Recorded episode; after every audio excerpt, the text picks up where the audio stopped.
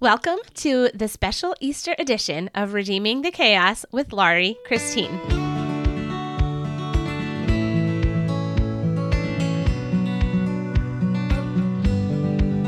For 30 days leading up to Easter, I will be reading to you from my Easter devotional book, Come and See 30 Family Bible Stories for Easter.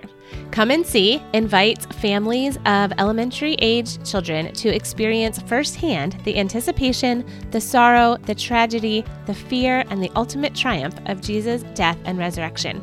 As I mentioned earlier, we are going to be reading one story each day leading up to Easter. You are welcome to grab the kids and listen together for your family Bible time. Or if you would rather read to your kids on your own, you can download a free copy of the ebook on my website. Just go to easterstory.faith, or you can also find a copy at redeemingthechaos.com. Let's jump into our story. Come and see chapter 12. I am, told by Nicodemus, a Pharisee. Because I was a member of the Council of Jewish Leaders, I was privy to what was going on the night Jesus was arrested, even though I didn't agree with what the priests and other Pharisees were doing. After Judas betrayed Jesus in the garden, the guards brought Jesus to Caiaphas's house in order to question him. The priests were desperately trying to find an excuse to sentence Jesus to death. They even convinced a few witnesses to lie about what he had done.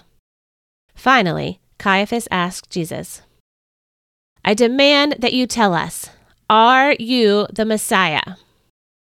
Jesus' reply shocked everyone, including me. I am, he said, in a quiet yet firm voice that sent chills up my spine. He was affirming that he was indeed the Messiah, the Son of God.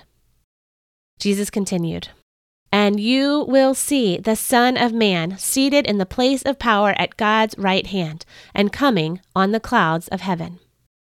The Son of Man, there it was again. The high priest knew as well as I did that Jesus was referring to the one like a Son of Man that had been prophesied in the book of Daniel. Jesus was declaring himself to be the promised child, the one who would be given authority over all the nations, the one who would reign forever on the throne of heaven.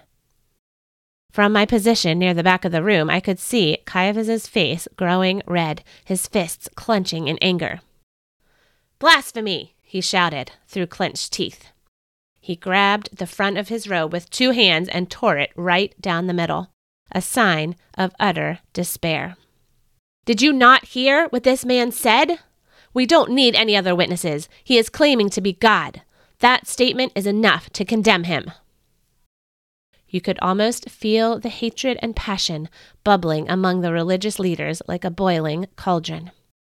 He is guilty, they screamed. He deserves to die.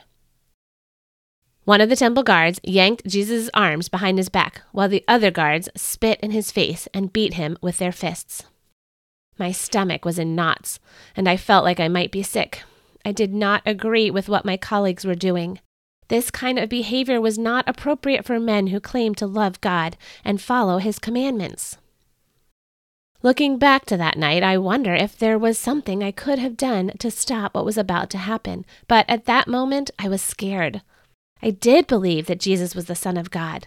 I did believe that God had sent him into the world to show us the way to the Father, but I was not ready to stand up to the high priest. I was not ready to sacrifice my own position and reputation.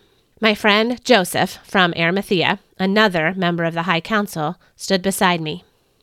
Nicodemus, he whispered, what do you think of all this? Do you think Jesus deserves to die?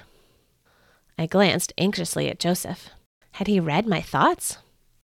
Look, he said, I know you went to see Jesus a few nights ago, and I know you have questions. I've also been thinking a lot about this man. I think he just might be who he says he is. So, you believe that Jesus is the Messiah? The one we've been waiting for? I asked, my eyes wide. I am beginning to believe, replied Joseph, but I'm so afraid of letting the other religious leaders find out. I understood exactly what he meant.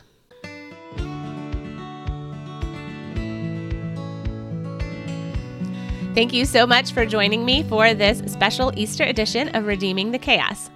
I hope you will join me again tomorrow for the next chapter of Come and See. If you just can't wait to find out what happens next, go to easterstory.faith to download your free copy of the entire ebook, complete with discussion questions and accompanying scripture passages. May God bless you this Easter season as we celebrate our risen Savior.